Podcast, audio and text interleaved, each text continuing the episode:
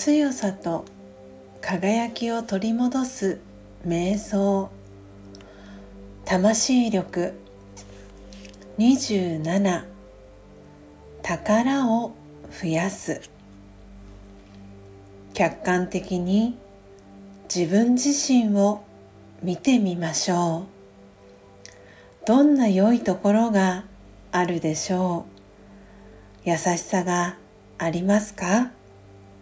勇気がありますか？一つでも見つけたらそれは大切な宝です。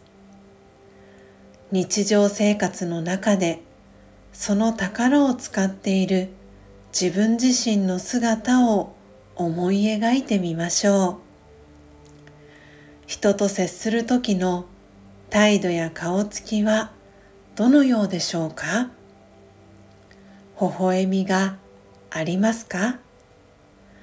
お金は使えば使うほど減りますがこの宝は使えば使うほど増えていきます。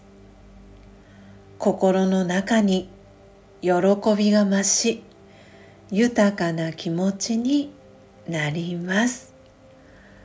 オームシャンティー。